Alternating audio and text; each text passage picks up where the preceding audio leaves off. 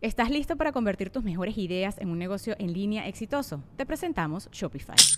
Tal vez no lo sabías, pero nuestro podcast More Than Mamis es un negocio y lo empezamos por supuesto para desahogarnos y hablar sobre la maternidad, no para convertirnos en expertas de ventas y del e-commerce. Así que sí, necesitábamos ayuda para vender nuestro merch y poner en marcha nuestra tienda. ¿Y cómo suena con Shopify?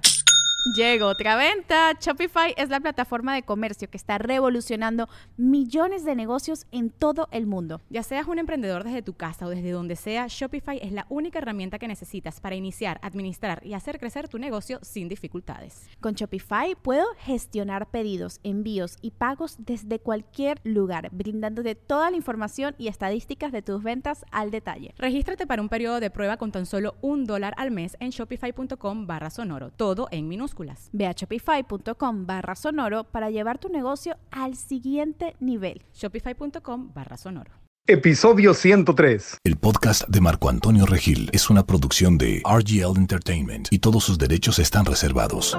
Bienvenidos amigos a un episodio más del podcast. Estoy especialmente contento por dos motivos. Una, porque viene una persona a quien admiro mucho eh, por todo lo que hace, porque es un, es un ser humano muy, muy, muy consciente, es empresario, es influencer, es conferencista, es muy sabio, es de estas personas jóvenes que nacieron con un espíritu sabio. Los que creen en la reencarnación dirían es un espíritu viejo y que de todo corazón, porque veo la pasión y el amor con que lo hace, dedica su vida al empoderamiento de los demás, a ayudar a los demás, a partir de sus propias experiencias, obviamente, de lo que él ha aprendido. Y está con nosotros Farid Diek, amigo, bienvenido al programa. Muchas gracias, Marcos. Un verdadero gusto estar aquí y, gracias por tal introducción. De verdad, es una honra. ¿eh? Pues es verdad, es verdad. Yo digo, a lo mejor no, no digo que yo sea psíquico, ni mucho menos, pero creo que sé reconocer a, un buen corazón, a un buen hombre. Y te veo, te veo el cariño, el amor que le pones a tus historias, a tus videos, a tus poemas, eh, a todo lo que haces en, en redes sociales. Y sé que de verdad estás muy comprometido con esto y además eh, sé que esto viene de un lugar donde estás transformando un hecho fuerte que sucedió en tu vida en amor y empoderamiento para ti y para los demás. Claro que sí, pues bueno, no te equivocas, Marco. Así es, creo que a final de cuentas así... Yo me atrevería a decir que muchos de los trabajos o proyectos grandes, películas o libros han escrito a raíz de una situación adversa. De una situación adversa. Y hoy justamente vamos a hablar de un tema que a mí también en lo personal, como ustedes lo saben amigos, me pega muchísimo, que es el cómo enfrentar la muerte de un ser querido. Ese es un tema del cual es como tema tabú. Nadie quiere hablar de ello en una fiesta, en una reunión, en una comida. Si acaso sale el tema y alguien falleció, lo dices, te dicen lo siento mucho y cambian el tema porque es... Eh, yo recuerdo que antes de que falleciera mi mamá, y alguien más, el familiar o alguien querido de un, ser cercano a mí fallecía, yo decía, ¿qué le digo? ¿Cómo le hago? Pensaba incluso que yo tenía que decirles algo muy inteligente como para ayudarles o, o solucionar el problema. Decía, ¿qué hago? Me daba miedo incluso tomar el teléfono y marcarle a alguien que había perdido un ser querido o ir al funeral y decir, ¿qué le digo? Incluso de adolescente llegué a no llamarle a una persona a quien yo amaba porque no sabía qué decirle. ¿Te, sucedía lo mismo a ti antes de o...? Fíjate que no, nunca lo había visto de esa forma. O sea, yo en lo personal, cuando moría alguien cercano a, un, querido mío, eh, no me rompía tanto la cabeza como de qué le diré, simplemente me gustaba decir te siento en lugar de lo siento, era lo único. Te siento, siento, siento tu Te siento, no, no lo siento. O sea, como que, por, no sé, yo soy como que muy, muy, me, me, enfoco mucho en las palabras, ¿no? Creo que era el poder de ellas. Y como que para mí el decir lo siento, como que poniéndome del otro lado, es como, pues realmente no, o sea, no lo, si me explico, o sea, no lo conociste a la persona, o sea, no es como que realmente lo siento, o sea, te vas a ir de aquí y probablemente no te importe, me, explico. Pero es muy diferente decir, a final de cuentas, tu conexión con el otro es mediante la persona con la que estás platicando, ¿no? Entonces, creo que el cambiar el lo por el te a mí me hacía sentir tranquilo y me, hacía sentir conectado con la persona a, quien finalmente, por la que finalmente fui al funeral o al velorio, ¿no? Voy a adoptar tu propuesta, me gusta, me, me, gusta la idea. Ahora, lo que yo decía al principio, al presentarte en el podcast, es verdad, eres un hombre joven, obviamente, pero cuando hablas hablas como si hubiera estado en este planeta o en esta vida eh, 40 años más de los que tienes. ¿De dónde viene esta inquietud, esta sabiduría, este amor por el crecimiento personal, por el corazón, por lo espiritual, por el crecimiento? Cuéntame un poco de, de tus inicios y de quién te inspiró, cómo vino la inspiración para dedicar tu vida a esto. Pues eh, yo me atrevería a decir un suceso en específico que yo le llamo el primer día del resto de mi vida y es como un detonante que prácticamente construyó el significado que, que hoy en día trato de, de- de satisfacer y fue la muerte de mi hermano mayor. Eh, mi hermano mayor fue un gran guía para nosotros, para todos sus hermanos fuimos cinco hombres, imagínate, yo el, yo el pequeño, mm, gracias, era el, el mayor. Y por consecuencia, pues bueno, a final de cuentas el ser humano descubre el mundo por medio de la imitación, ¿no? O sea, yo como pequeño, pues yo descubría el mundo y, y- mi identidad conforme a lo que veía. Y pues, lo que veía eran a mis hermanos. Y Gracie siempre fue el guía. Él, él nos leía los libros a, sus hermanos pequeños, nos ponía lo- los juegos de mesa, las actividades y demás. Y de cierta forma pudiera decir que siempre estuve muy adelantado en mis actividades. Porque, pues imagínate, me llevaba siete años de diferencia, imagínate un niñito de, de cinco años que su hermano mayor le leía El Señor de los Anillos y El Hobbit, ¿me explico? O sea, Era como co- una figura paterna. Ajá, prácticamente, ¿no? Y aún y cuando se fue, él se fue a estudiar una maestría a Suecia y posteriormente un doctorado a Hong Kong. Y aún y cuando se fue, nunca, nunca dejó de ser un referente para nosotros. Cualquier trabajo que yo hacía, se lo quería mostrar porque quería como de cierta forma su opinión o su aprobación, ¿no? O sea, y de repente tuvo un accidente en Hong Kong, viviendo allá, en donde trágicamente muere. ¿no? Y fue un suceso que aún recuerdo perfectamente la escena en la cual nos enteramos. O sea, yo me acuerdo que iba llegando a mi casa. Yo tenía un estudio de grabaciones en ese entonces donde grababa música. Y venía llegando a la casa y me recibe uno de mis hermanos, Samuel. Y como crecí en una familia de puros hombres, pues la verdad es que en muy pocas veces me tocó ver llorar a, a cualquiera de mis hermanos o a mi papá. Como que te acostumbras a esta rigidez, ¿no? De- que, que quizás puede caracterizar a muchos hombres. Y me recibe mi hermano llorando. Inmediatamente pensé algo malo, algo malo había pasado. Algo muy malo. Muy malo, claro. Nunca había visto algo así.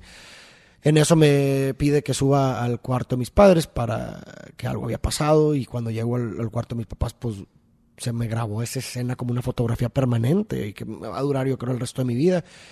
Y como que todo pasó muy rápido, pero a la vez no. Y recuerdo que mi mamá estaba esperando una llamada, pero ya se sentía algo, ya se sentía una tristeza profunda. Y justo suena el teléfono y mi mamá contesta la llamada y no bastaron ni cinco segundos para que soltara el teléfono y ella cayera paralelamente al suelo, con un estado más profundo de tristeza. Pues era la noticia de que, de que Gracia había, había muerto. ¿no? Había fallecido. Es que los, los padres no están diseñados para decirle adiós a sus hijos. Posteriormente a, a eso, pues eh, me empecé a cuestionar muchas cosas. Creo que vivir ese tipo de experiencias te hace cambiar por completo la perspectiva de lo que es la vida misma. ¿Qué pensaste en ese momento cuando dijiste mi hermano se fue? ¿Qué historia te contaste? ¿Qué fue lo que pasó? ¿O te preocupaste más por tu mamá, por qué le va a pasar a mi mamá? O, Primero, para serte sincero, tenía muchas ideas en la cabeza, o sea, como que no, no había, no estaba consolidado como en un estado de cordura, me explico, o sea, como tenía tantas cosas en la cabeza, que si mis papás, que yo, que mi vida, si me la carrera, o sea, un chorro de cosas, pero lo primordial siempre fue mi madre. Para mí lo más importante, no sé si es como que este instinto masculino de proteger, ¿verdad? y aparte era la única, es la única mujer en la familia. claro. Entonces siempre estuvo como esta idea de estar ahí para ella, de apoyarla, de, de- porque pues naturalmente ella sí lo, lo sufrió y lo sigue sufriendo de una manera muy profunda, ¿no? Y también mi papá, o sea, creo que mi papá también eh, lo admiro mucho porque creo que nos dio a nosotros, sus hijos, una fuerza para poder enfrentarlo. Porque nunca, te digo, yo a mi papá lo he visto llorar dos veces en mi vida. Y te las puedo contar ahorita. Dos veces en toda mi vida lo he visto llorar. Y una de ellas fue ahí. Porque no se pudo contener, no se pudo contener. Y, y eso que nunca lloró en público, o sea, nunca lloró en, en- en el oficio, nunca lloró con la gente, nunca lloró ni siquiera en el momento de la noticia. Él siempre agarró su rol de ser fuerte para su familia. Y solamente una vez que no se pudo contener, yo recuerdo que estaba en mi cuarto, estaba acostado mientras todas las visitas, ya ves que van a tu casa y te dan de comida y demás, toda la gente estaba abajo, yo estaba acostado en mi cama y en eso llega mi papá y se acuesta en la cama de al lado. Y de repente me tomó por sorpresa porque de repente se suelta, se suelta y yo nunca lo, imagínate que nunca habías visto llorar a tu papá y esa era la primera vez.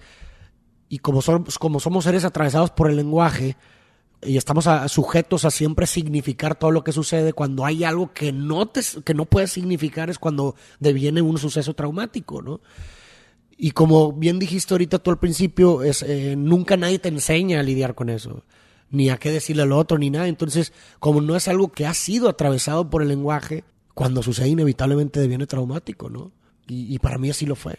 Qué increíble, ¿no? Que es algo tan duro, tan, tan, tan duro, y que a todos nos va a suceder tarde o temprano, y que no hay, hay cero preparación para esto. Este, por eso llega este momento, no sé si te sentiste que te tomó por sorpresa de alguna forma. Claro, claro. Esto que estoy sintiendo no lo vi venir, no me, me imaginaba que un dolor de perder a alguien iba a ser duro, pero lo que sucede adentro en la mente, las olas de emociones, las ideas, no, yo no lo vi venir. Yo tampoco, sí, claro, definitivamente. O sea, no, no era algo que podía ser atravesado por la palabra. Ninguna palabra le hacía, le hacía justicia al sentir del alma. Porque nunca, como bien dices, te lo imaginaste, pero nunca estabas preparado para ello. Nadie te enseñó a eso. Vayamos de- desde el punto en que no existe un adjetivo para describir la muerte de un hijo. O sea, existe el adjetivo de viudo o de huérfano, pero ni siquiera existe una palabra que describa unos padres cuyo hijo ha muerto. De, de entrada ahí te das una idea de que eso no puede ser atravesado por la palabra, no Claro. puede tener una significación. Entonces era doble dolor, era el- tampoco por cierto hay un término para un hermano pequeño que pierde a su hermano mayor, tampoco existe el término. Entonces aquí lo que leo es que, lo que escucho es que hay como un doble dolor, ¿no? El, el perdí a mi hermano, pero además estoy viendo el sufrimiento enorme de papá y mamá. Así es, y justo eso fue como la, una segunda realización que tuve después de la- del primer cuestionamiento sobre la muerte misma. O sea, creo que la muerte es este concepto que sabemos, pero que no sabemos que sabemos. Porque todos sabemos que nos vamos a morir, pero actuamos como si nunca nos fuéramos a morir. Exactamente. Entonces, por eso me gusta llamarle de esa forma. Pero realmente es algo que a todos nos va a tocar por igual. Y todas las personas que amas van a morir. Y eso conlleva la segunda realización, que es quizás la vida es dolor. La vida conlleva mucho sufrimiento, ¿no? Y no es algo que, que tampoco esté revelando yo, sino que distintas doctrinas y filosofías a lo largo de la historia milenaria del ser humano han coincidido en este punto, ¿no? El simple símbolo del cristianismo es, es Jesús clavado en la cruz, la primera verdad noble del budismo es la vida sufrimiento. Todas las doctrinas coinciden en este punto y quizás nuestro problema es precisamente que tratamos de hacer evitable lo inevitable. Exacto. Tratar de hacer evitable lo inevitable y actuar como si no fuera a suceder, que es que es, consecuencia Sí, de lo mismo. exacto. A mí no me va a pasar, bueno, a lo mejor sí, no, no, no quiero pensar en eso. Ah, y lo reprimes, ¿no? Actúo como que no sucede. Por eso es tan bonito este fin de semana que estamos viviendo. Estamos grabando en el fin de semana de una de las festividades mexicanas y, y bueno, que América Latina ha adoptado, especialmente gracias a la película Coco ahora Correcto. que a los mismos mexicanos nos recordó que tan hermoso es el día de el, el día de muertos que podemos hablar y reflexionar. Yo vi yo vi esta película Coco a, creo que eran dos o tres meses del fallecimiento de, de mi mamá. Lloré, yo, fue una catarsis, o sea, y bueno, y no es que no hubiera llorado, pero lloré en esa película, pero lloré de amor, o sea, lloré, Claro. lloré de amor, o sea, no, era la canción, la música, los colores, era casi, casi como un bálsamo de eh, poder ver cuando te ponen a todos los espíritus y que regresan y de alguna forma están en contacto, era como sentir de alguna forma está ahí, no Claro. se fue completamente, ¿no? Claro. ¿Tuviste la, la, la- la Claro, película, no, sí? es una película preciosa. Y de hecho me gusta utilizar esa misma canción para ¿Sí? el altar, para el altar, ¿no? O sea, Recuérdame o remember me. Exactamente, igual, eh, siempre hacemos un altar de muertos y donde ponemos precisamente todas las personas que ya se fueron y ponemos la canción porque está hermosa. Oye, y y obviamente queremos pasar a, a la solución, pero antes de eso y antes de hacer una pausa, sería inevitable preguntarte, ¿caíste en depresión? ¿Qué tan fuerte fue tu depresión? ¿Qué fue lo, qué fue lo más duro que viviste después de esto? Algo que he aprendido mucho de mí y que he logrado conocerme es que soy una persona muy sensible ante el dolor ajeno. Siempre trato de interponer el dolor ajeno antes que el propio. Mi foco siempre fue como mis padres. Sí. O sea, todo mi foco estaba en ellos. Yo quería que de cierta forma ellos ya no sufrieran de ninguna otra forma, o sea, de, de ninguna forma. Y por un momento creí que una de las cosas que yo pudiera hacer para que ellos dejaran de sufrir es hacerlos sentir orgullosos de mí. Que darles un, un motivo para seguir, ¿me explico? Entonces te digo, todo el foco siempre fue en el otro. Que claro que en mis momentos de solitud yo me rompía cuando nadie me veía. ¿Tuviste ataques de ansiedad? ¿Te despertabas en la noche o no podías dormir? ¿Se te quitaron las ganas de vivir? ¿Qué fue lo, lo- ¿Cuál fue el fondo? ¿Cuál fue el, el momento en que dijiste, wow, o sea, necesito hacer algo con esto? al principio sí estaba sin motivo, o más bien en una crisis existencial, ¿no? De qué hago, ¿no? O sea, creo que hay tantas lecciones en este suceso que, que creo que van a redefinir mi vida por completo, pero mientras tanto, pues tienes que vivir el duelo, tienes que vivir el luto, ¿no? Y te digo, creo que algo muy importante fue de- dentro de mi proceso personal fue que rápidamente pude no superarlo, porque no se, no se supera la muerte de un ser querido, sino que se aprende a vivir con ello, que es distinto. Claro. Pero rápidamente encontré un motivo Un por el cual seguir. Como encontrarle sentido, lo que los budistas, Exactamente. lo- los budistas dicen mucho de hacer, transformar el veneno en medicina, ¿no? Es una, una, una situación difícil. Le encontraste sentido para darle la vuelta. Que es la única forma de volver soportable la tragedia. O sea, creo que la, la vida nunca se vuelve insoportable por lo que vivas, Sí. sino que se vuelve insoportable por la falta de significado de lo que vives. Ese significado, sí. Volvemos a lo mismo que eres un sujeto atravesado por el lenguaje y estás acostumbrado a significar todo lo que ves. Sí.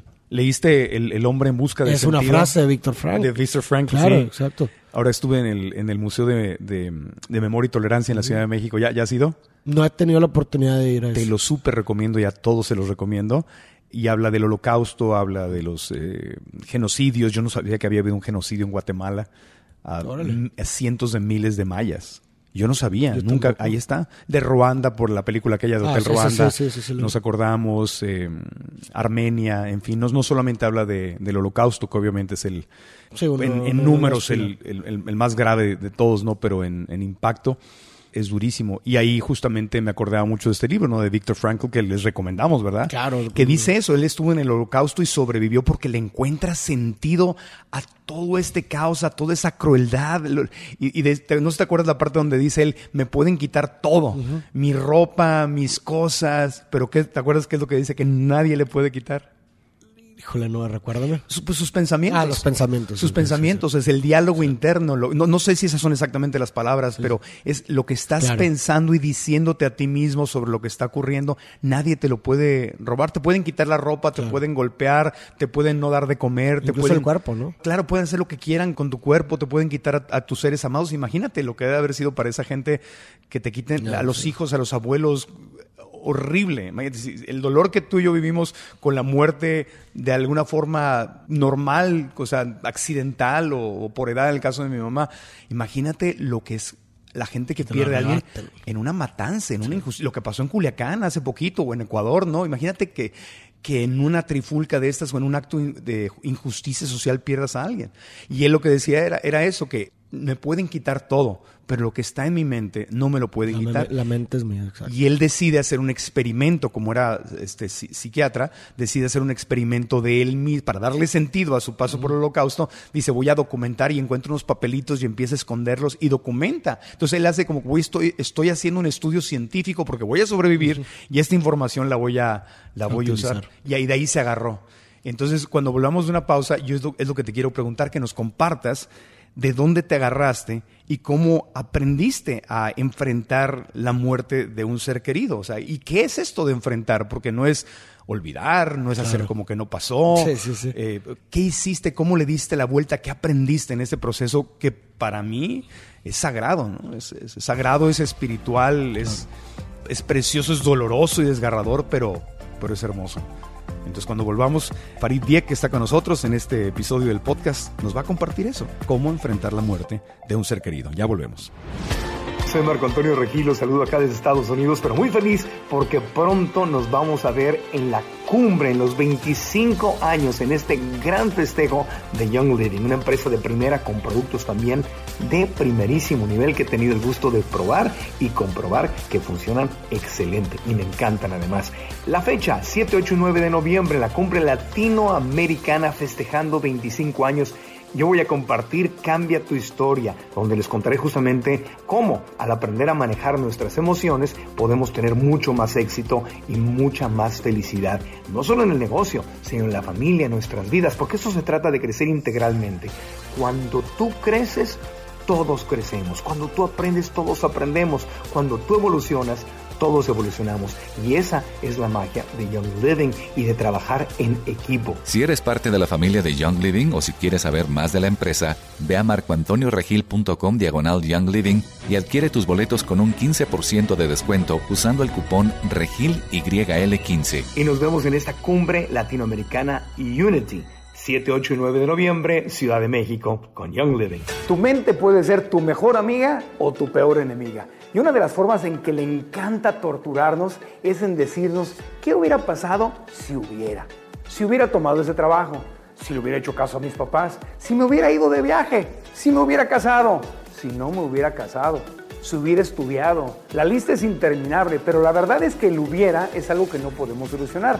Lo que sí podemos solucionar es lo que está en el presente. Cambia tu historia es una conferencia interactiva donde juntos en el TEC de Monterrey este 20 de noviembre vamos a explorar cómo darle vuelta a la mente para que tu mente sea tu aliada y no te estés saboteando todo el tiempo. Compra tu boleto en línea visitando marcoantonioregil.com diagonal tech o llama al 800-044-3946. 800-044-3946. Aprovecha el precio de madrugador con el código 8F30A6. Vamos a aprender juntos. 20 de noviembre, TEC de Monterrey. Estás escuchando el podcast de Marco Antonio Regil. Y continuamos con el podcast. Farid Diek, empresario, influencer, conferencista con millones de seguidores en redes sociales, dando espectáculos, eh, conferencias poéticas, donde comparte su historia por todo México. Nos va a platicar más adelante de eso. Está con nosotros hoy aquí, pero estamos, vamos a entrar al corazón de, de esto, que, donde creo que hay una enorme pasión para ti, ¿no?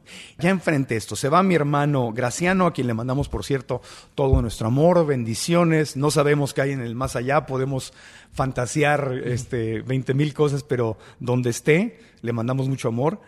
Yo siento que también está dentro de ti, porque cada vez que hablas y te inspiras en él, sigue vivo. Exactamente. ¿Verdad? Dentro de ti. Pero ¿cómo manejaste esto? ¿Cómo manejaste esto? Y dijiste, ok, ¿qué hago con, con, este, con este fallecimiento? Además de, de llorar y, y, experimentar con el dolor, ¿qué hago con el dolor? ¿Qué hago con las lágrimas? ¿Qué hago con la desesperación? Pues lo primero que pensé fue que, partiendo de la premisa que veníamos de tratar de evitar lo inevitable, me resigné a tratar de, de huir del sufrimiento. Uh -huh y desde mi punto de vista o en mi historia personal, lo primero que hice fue una aceptación, pero una aceptación de forma sincera y no se trata de aceptar que el, el sufrimiento es inevitable porque la vida pesta, no, sino okay. que se trata de aceptarlo de tal forma de que estés consciente que la vida siempre, no siempre va a ser como quisieras, claro. que todo el mundo sufre, de que no eres la única persona, porque somos muy buenos siempre decir como, ¿por qué a mí?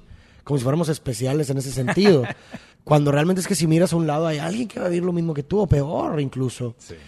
Y creo que cuando lo ves de esa forma, el sufrimiento se vuelve menos personal. ¿Me uh -huh. explico? Y de esa forma quizás podamos mitigar un poquito de sufrimiento, eh, de excedente de sufrimiento. Y ya cuando en lo personal llegas a una especie de aceptación en donde estés dispuesto a darle una oportunidad a lo que sigue, porque eso es aceptación, es decir, estoy dispuesto a darle una oportunidad a lo que sea que sigue.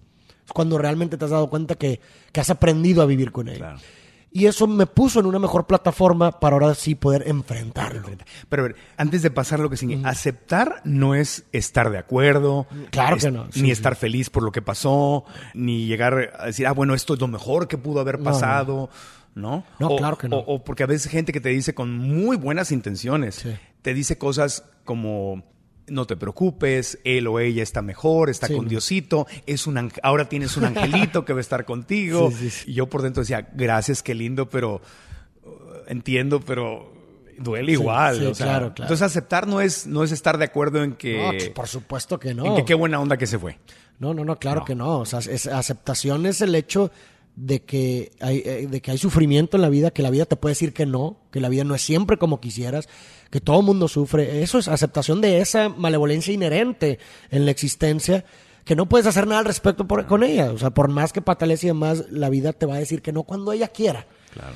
Y vuelvo a lo mismo, esa aceptación de esa realidad hace que el sufrimiento se vuelva menos personal. Claro. Porque, insisto, me causa algo cuando la persona dice, es que ¿por qué a mí? ¿Yo qué hice? Como, insisto, ¿Por como qué si padre? ¿Por qué te lo llevaste? como te si fueras especial, como si el mundo funcionara de forma arbitraria y diría, oye, ¿sabes qué, Marco? Hoy te toca a ti porque quise, ahí te va, pum, como, ¿no? como si Dios fuera el guarura de, una, de un bar, ¿no? Tú, a ti te toca, a ti no, a ti. sí. Sí. Tú rezaste menos, voy contigo. Y no es así, o sea, no es así, ¿sabes cómo? Entonces, creo finalmente que esa oposición o esa resistencia hace que suframos el doble. Claro.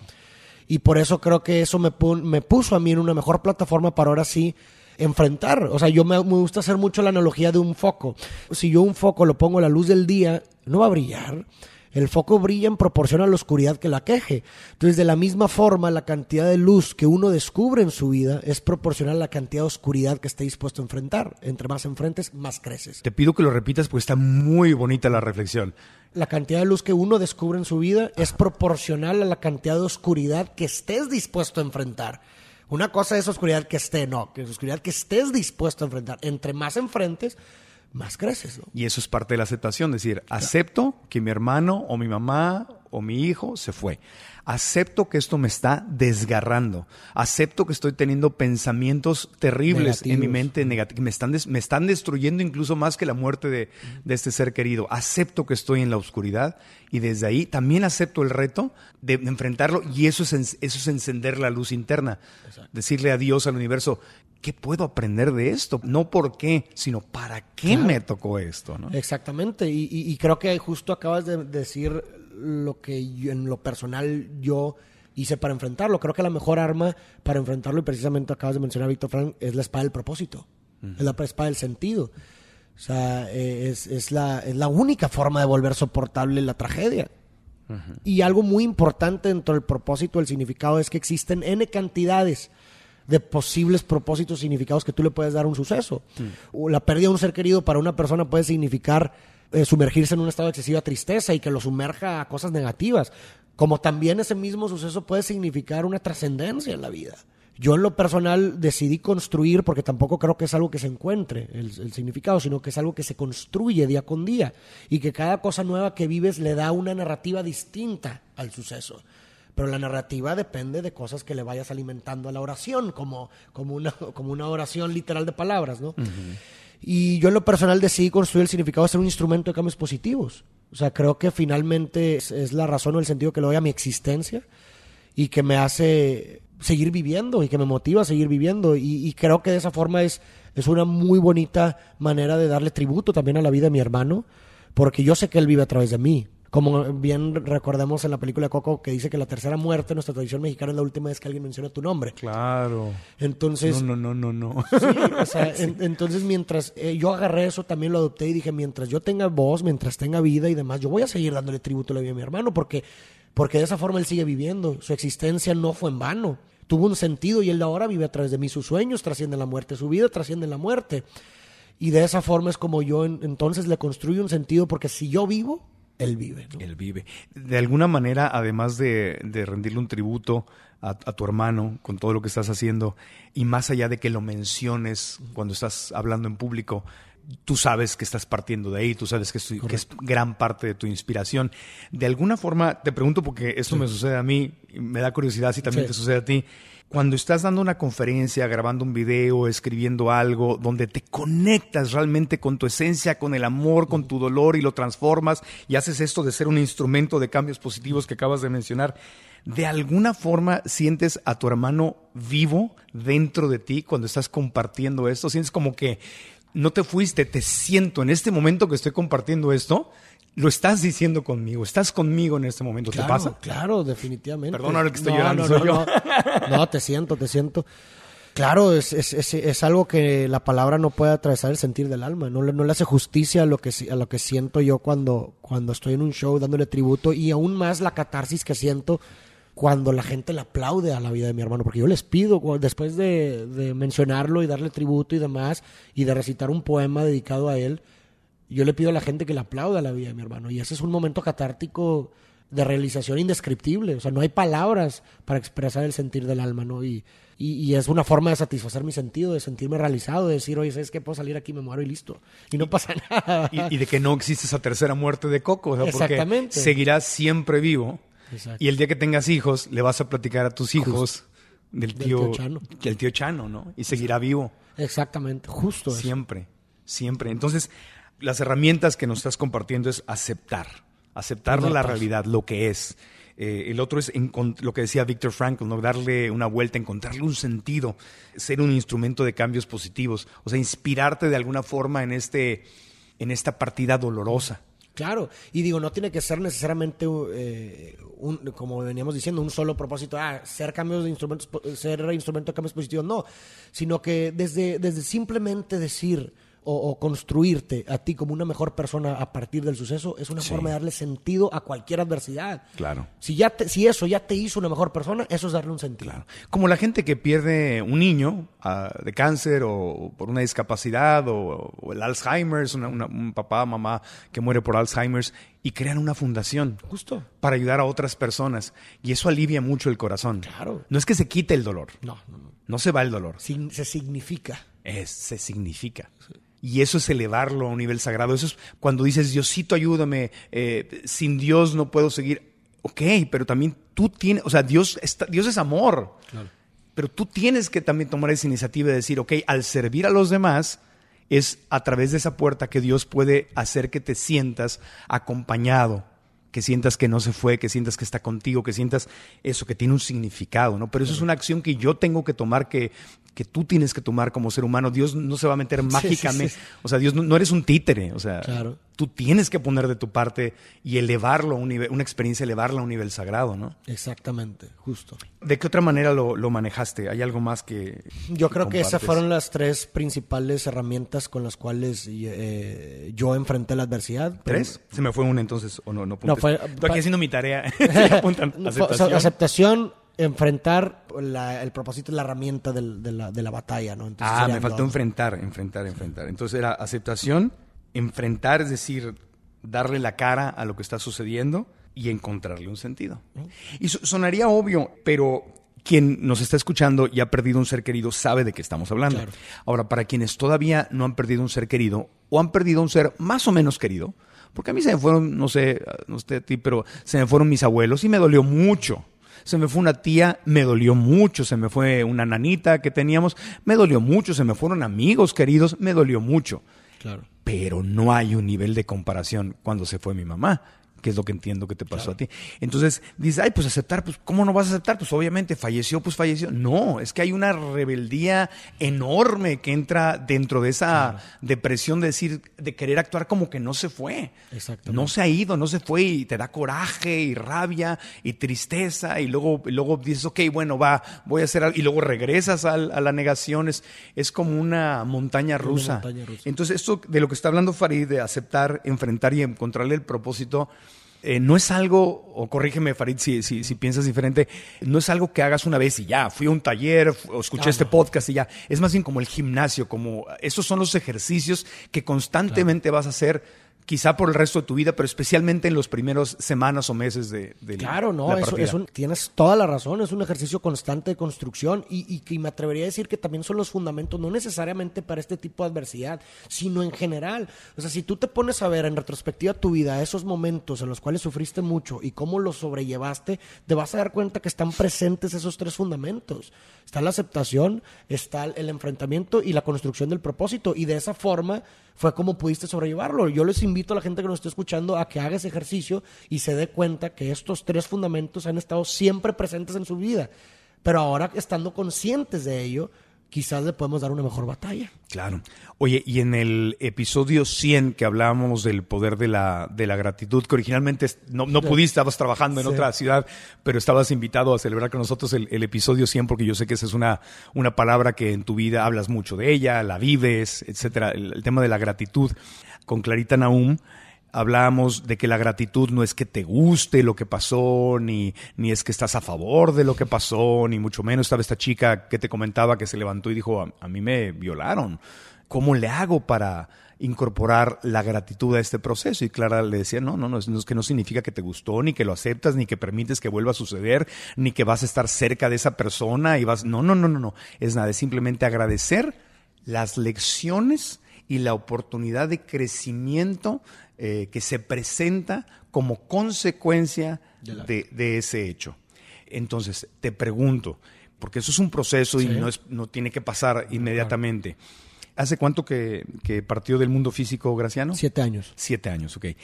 ¿Has llegado en algún momento a sentir gratitud, no porque él se haya ido, sino por la consecuencia de lo que ha sucedido con la partida de un hermano que en un mundo, entre comillas, ideal desde el punto de vista del ser humano, no de Dios, no del universo, no del más alto bien, hubiera sido ideal que se quedara para siempre? O sea, ¿has llegado a agradecer alguna de las consecuencias de, de que se haya ido? Sí. y lo- entiendo perfectamente lo que estás diciendo. Y yo por eso digo que ese suceso es paradójico, porque al mismo tiempo significó lo peor que me ha pasado, pero al mismo tiempo lo mejor. A ver, cuéntanos. Eso, eso- eso es muy valioso. Cuéntanos. Porque estoy consciente de las consecuencias que eso significaron para mi- la vida mía y de mis hermanos. Pero al mismo tiempo es algo hermoso, porque entonces eso es lo que le da sentido a la vida de mi hermano. Eso es lo que le dio un propósito a su vida. El hecho de, eh, de él haber vivido como vivió, de haber sido el ejemplo que fue para nosotros, finalmente fue un detonante para que nosotros fuéramos las personas en las que nos convertimos. Exactamente. Y eso es, eso es algo hermoso y es algo que, por supuesto, que agradezco todo el tiempo y que es como curioso. eh, muchas veces bien dices como, como agradecer esto es, es como que se siente raro. Pero luego cuando lo aprendes a ver desde esa perspectiva, creo que al contrario, no es nada raro. Es más, hasta, hasta yo creo que él mismo está sonriendo en este momento, ¿me explico? Sí, y es algo que no sé qué pienses tú, pero que no se entiende de primera con la mente. Este nivel de reflexión, de introspección, de conciencia, se entiende cuando pones a la mente en paz y cuando respiras y empiezas a, a decir, a ver, ¿para qué me pasó esto? ¿Qué está pasando? Y empiezas a ver todas las cosas hermosas que estás creando con el dolor de la partida de, de Graciano. Y ahí es donde dices, wow, hermano, gracias, porque a lo mejor, a lo mejor este era un regalo espiritual. A lo mejor si no te hubiera sido, yo no estaría haciendo lo que estoy haciendo, Exacto. no estaría tocando la, la vida de la gente que toco. Gracias por haberte ido, gracias por haberme facilitado o dado el, el regalo, la oportunidad de, de haberte perdido físicamente y abrir mi corazón a otro nivel, ¿no? Exacto, justo.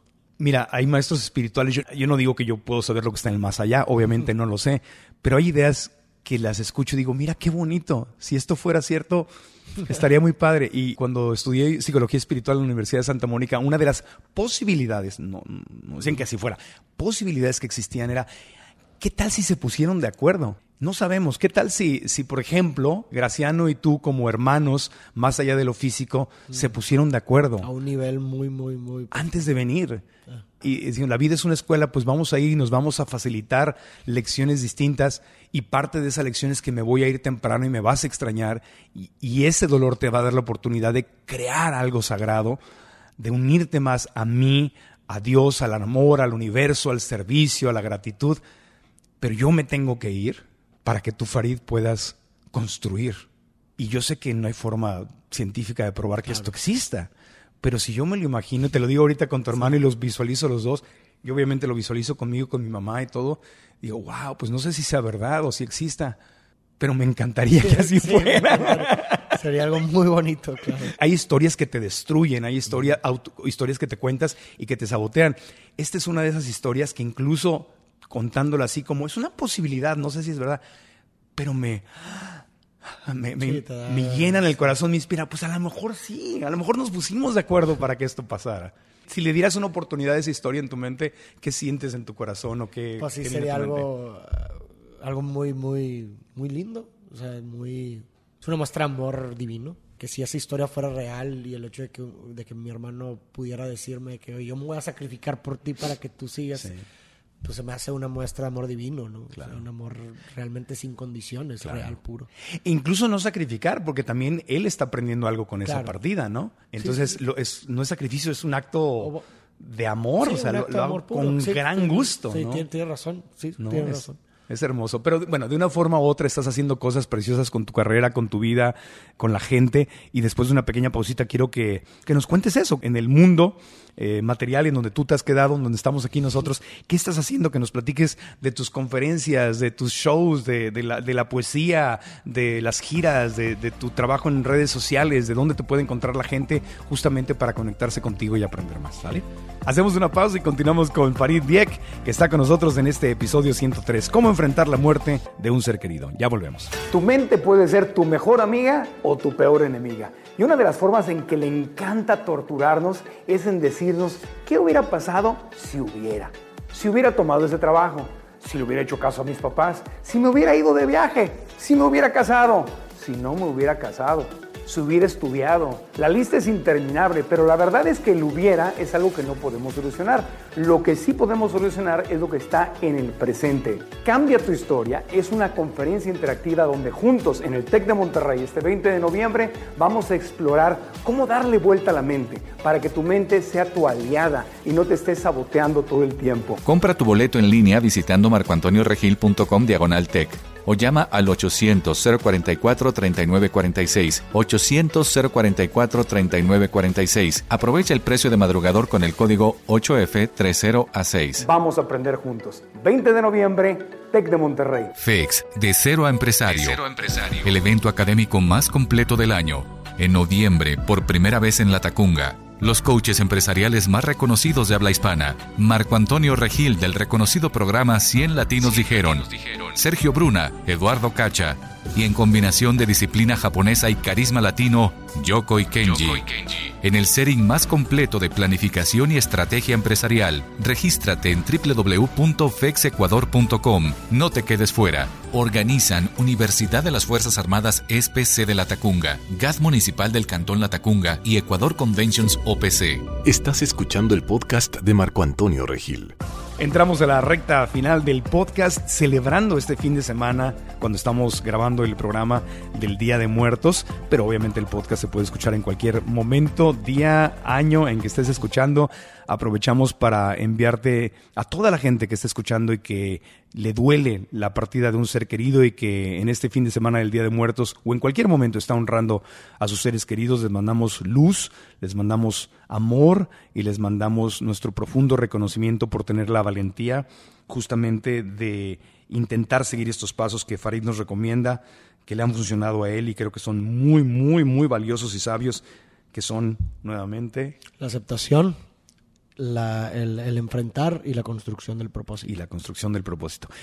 Bueno, eh, Farid, ¿qué estás haciendo? ¿Qué estás haciendo? Porque yo te escucho y digo, oye, yo quiero ir a ver su, quiero ir a ver su show, quiero, yo ya te sigo obviamente en redes sociales, veo tus videos y todo, pero cuéntanos qué estás haciendo eh, y cuál es el propósito de lo que estás haciendo. Pues bueno, actualmente, eh, así públicamente, mm, hago- creo contenido en redes sociales precisamente de este tipo de temas, o sea, temas que tengan que ver con, con, con vida, con desarrollo y demás, en un formato escrito y también poético. Me gusta mucho la poesía y la música, eh, entonces trato de hacer videos con música original y la poesía y también escritos y demás, eso es lo que pueden encontrar en mis redes sociales. Y también pues tengo un show eh, que también es eh, con un formato similar en donde pues cuento mi testimonio, mis experiencias aunado al recital de poemas y música original. Es como un show, O sea, no es conferencia, es, es una combinación. Es una combinación, o sea, porque sí improvisas Claro, o cambias sí, lo sí. que dices y de repente te conectas con un tema y ahí entra como el, Ajá. el performance, El digamos, performance, exactamente. Sí, es una combinación de conferencia con performance. que es precioso, porque Sí, es sí, sí. imágenes, música. Exactamente. No, no, la gente siempre sale con una retroalimentación muy, muy, muy bonita porque pues la música es un mensaje cifrado también. O sea, la música es, otro complemento a las palabras que te hacen incluso llegar a lugares en donde la palabra no. No, claro. Y, y que te abre el corazón. Exacto. Y que hacen que la gente a veces tenga una catarsis, no llore. Exacto. Y cuando tú lloras y cuando ves eh, a la gente que amas que llora o, o el público que viene a tus eventos llorar, ¿qué significa para ti eso? ¿Qué sucede en tu corazón cuando sientes esa energía? Que también te retroalimenta. Es un momento, claro. yo sé que he repetido mucho la palabra, perdón, pero son momentos sagrados. Sí, no, claro. Cuando del dolor empiezan las lágrimas y viene la catarsis, ¿qué sucede para ti? ¿Qué piensas de esto?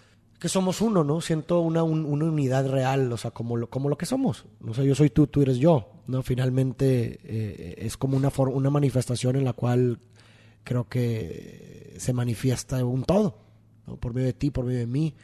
Y cuando estamos en ese nivel de conexión, es cuando, digo, esta es la prueba de, ¿no? Y es, es, insisto, y, y- y yo creo que yo también lo he dicho mucho, pero hay ciertas cosas que la palabra no puede atravesar, ¿no? Y, y eso es una de ellas. ¿Sientes que la gente sana cuando llora? ¿Tú sanas cuando lloras? Claro, definitivamente creo que finalmente el, el- el sentir está encriptado, ¿no? Y si te lo quedas te pudre por dentro. El sentir necesita su liberación, ¿no? Y creo que una de las formas en la cual eh, encuentra su realización es por medio de la lágrima. Claro. Cuando estamos hablando de, de dolor, ¿no? Sí. Y de sufrimiento. Fíjate, por alguna causa, yo vengo saliendo de. Estuvo, pasaron seis meses eh, esta racha se terminó hace como cuatro semanas, que no pude llorar a mi mamá. O sea, las lágrimas cuando falleció lloraba, lloraba, y luego fueron bajando, bajando, bajando, pero de repente dejé de llorar. Y fueron los seis meses más horribles, porque sentí el dolor, pero no lo lloraba. No podía llorar, o sea, como que mis emociones se cerraron y hace como un mes empecé a llorar otra vez. Ay, pues ahorita me viste, ya lloré un par de veces aquí contigo, pero es un alivio enorme. Y yo decía, ¿qué me está pasando que no puedo llorar? Y, y, y no es que puedas intentar llorar, Sí, no lo pero cuando regresaron estas lágrimas, es eso, es una liberación de la energía. Digo esto porque vivimos en una sociedad que a veces nos han enseñado que llorar es malo o hasta pedimos disculpas cuando lloramos. ¿no? Oye, perdón que estoy llorando, pero es, es, es bueno. O sea, la gente que tiene las lágrimas presente en, en- en su vida, es bueno dejarlas fluir. es- veamos a las lágrimas como si fueran unas palabras. O sea, es decir, cuando te pasa algo adverso, lo que tú quieras, y hablas con otra persona, ¿qué pasa después? Sientes un alivio cuando, cuando desahogas la situación adversa con la cual estabas. De la misma forma, la lágrima hace la misma función que la palabra. O sea, hay una frase que me gusta mucho de Lacan, un psicoanalista muy reconocido, que dice, la palabra mata la cosa. Porque precisamente así es, o sea, el sentir, volvemos a lo mismo, está encriptado. Y si no lo descargas, te va a pudrir por dentro. Si te lo quedas aquí, te va a pudrir por dentro. Entonces, ¿cuáles son las formas por las cuales sale el sentir? La palabra, la- el, el llorar, eh, distintas eh, em- emociones y demás, ¿no? Esa es la forma en la que encuentra su realización. ¿Por qué lo vamos a reprimir? quienes son artistas escriben un poema, escriben una canción, pintan un cuadro, toman una fotografía, diseñan algo, a- a- escriben una obra de teatro, un, un guion de cine, y esas lágrimas, y lo sientes como espectador, ¿no? Cuando estás ante una obra de arte donde el dolor se plasmó, la angustia se plasmó, el amor se plasmó, lo sientes, dices, wow, esas son las verdaderas obras de arte, Claro. donde hubo Porque hay una realización de un sentir. O sea, tenías tanto aquí el sentir y lo descargaste en la, en la obra, ¿no? Y por eso son las más... Te das cuenta cuando ves una obra que es hecha con...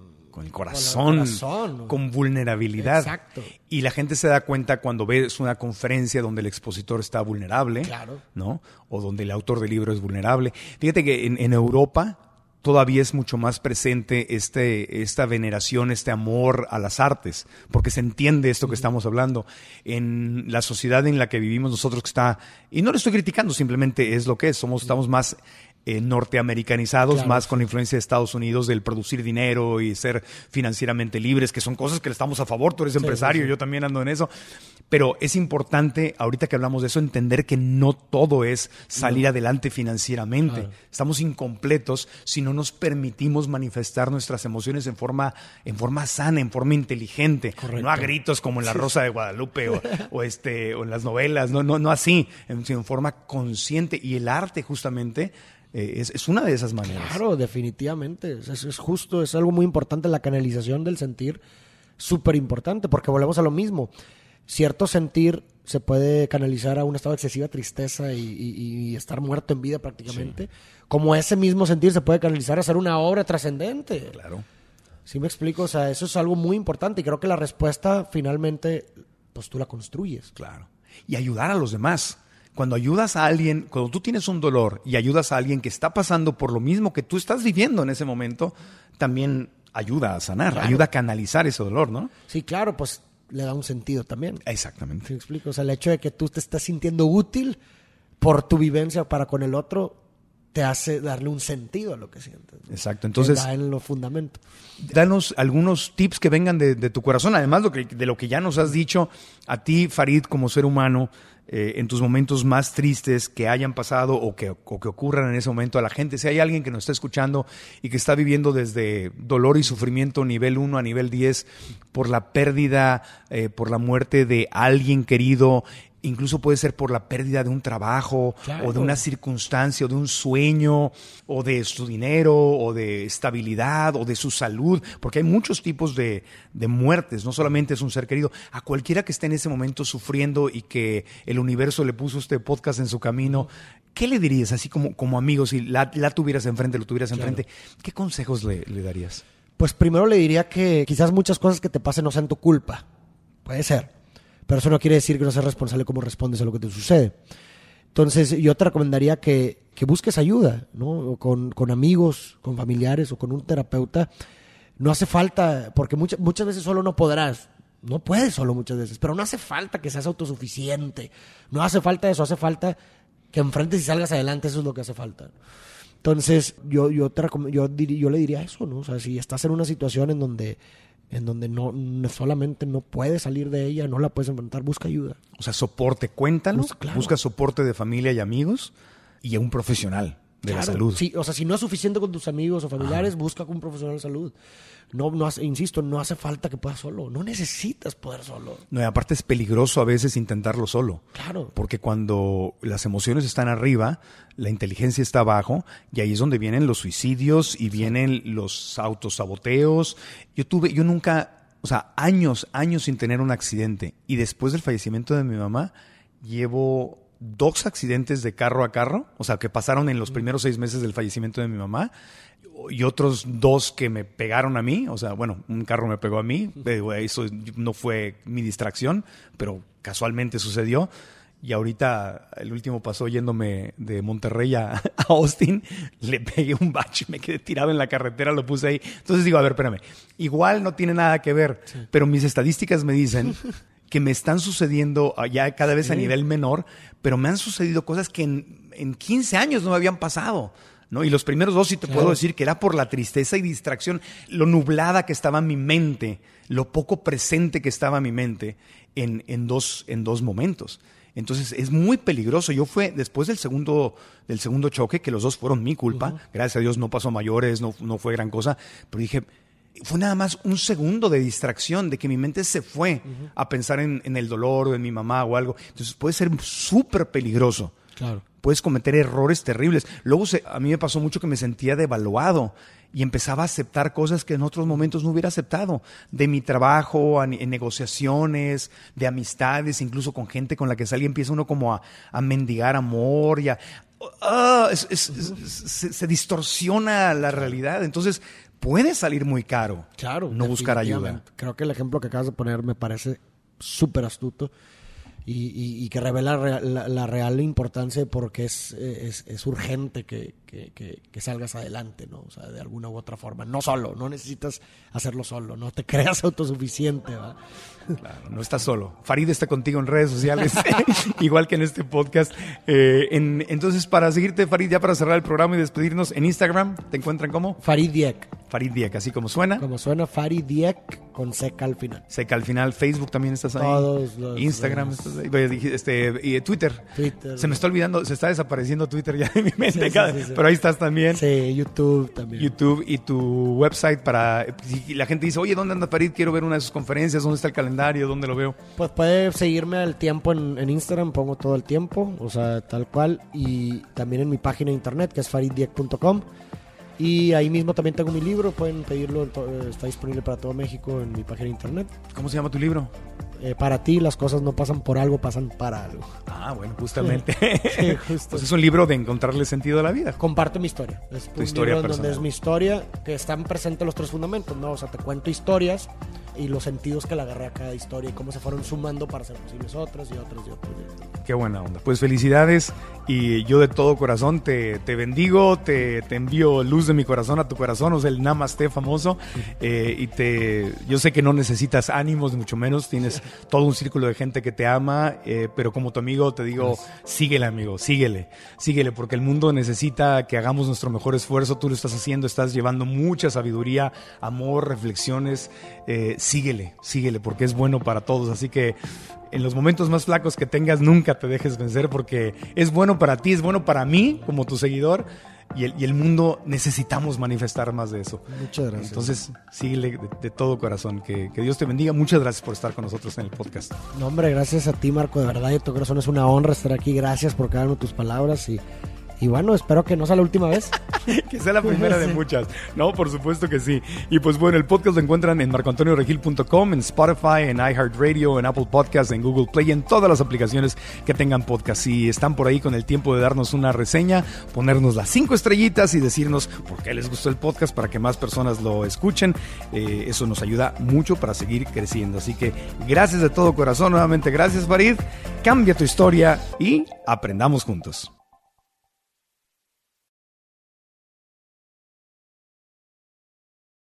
¿Estás listo para convertir tus mejores ideas en un negocio en línea exitoso? Te presentamos Shopify. Tal vez no lo sabías, pero nuestro podcast More Than Mamis es un negocio y lo empezamos por supuesto para desahogarnos y hablar sobre la maternidad, no para convertirnos en expertas de ventas y del e-commerce. Así que sí, necesitábamos ayuda para vender nuestro merch y poner en marcha nuestra tienda. ¿Y cómo suena con Shopify? Llegó otra venta. Shopify es la plataforma de comercio que está revolucionando millones de negocios en todo el mundo. Ya seas un emprendedor desde tu casa o desde donde sea, Shopify es la única herramienta que necesitas para iniciar, administrar y hacer crecer tu negocio sin dificultades. Con Shopify puedo gestionar pedidos, envíos y pagos desde cualquier lugar, brindándote toda la información y estadísticas de tus ventas al detalle. Regístrate para un periodo de prueba con tan solo un dólar al mes en shopify.com barra sonoro, todo en minúsculas. Ve a shopify.com barra sonoro para llevar tu negocio al siguiente nivel. Shopify.com barra sonoro. ¿Estás listo para convertir tus mejores ideas en un negocio en línea exitoso? Te presentamos Shopify. Tal vez no lo sabías, pero nuestro podcast More Than Mamis es un negocio y lo empezamos por supuesto para desahogarnos y hablar sobre la maternidad, no para convertirnos en expertas de ventas y del e-commerce. Así que sí, necesitábamos ayuda para vender nuestro merch y poner en marcha nuestra tienda. ¿Y cómo suena con Shopify? Llegó otra venta. Shopify es la plataforma de comercio que está revolucionando millones de negocios en todo el mundo. Ya seas un emprendedor desde tu casa o desde donde sea, Shopify es la única herramienta que necesitas para iniciar, administrar y hacer crecer tu negocio sin dificultades. Con Shopify puedo gestionar pedidos, envíos y pagos desde cualquier lugar, brindándote toda la información y estadísticas de tus ventas al detalle. Regístrate para un periodo de prueba con tan solo un dólar al mes en shopify.com barra sonoro, todo en minúsculas. Ve a shopify.com barra sonoro para llevar tu negocio al siguiente nivel. Shopify.com barra sonoro. ¿Quieres regalar más que flores este Día de las Madres? The Home Depot te da una idea. Pasa más tiempo con mamá plantando flores coloridas, con macetas y tierra de primera calidad para realzar su jardín. Así sentirá que es su día todos los días. Llévate tierra para macetas Bigoro por solo $8.97 y crece plantas fuertes y saludables dentro y fuera de casa. Recoge en tienda y sigue cultivando más momentos con mamá en The Home Depot. Haces más, logras más. Más detalles en homedepot.com diagonal delivery.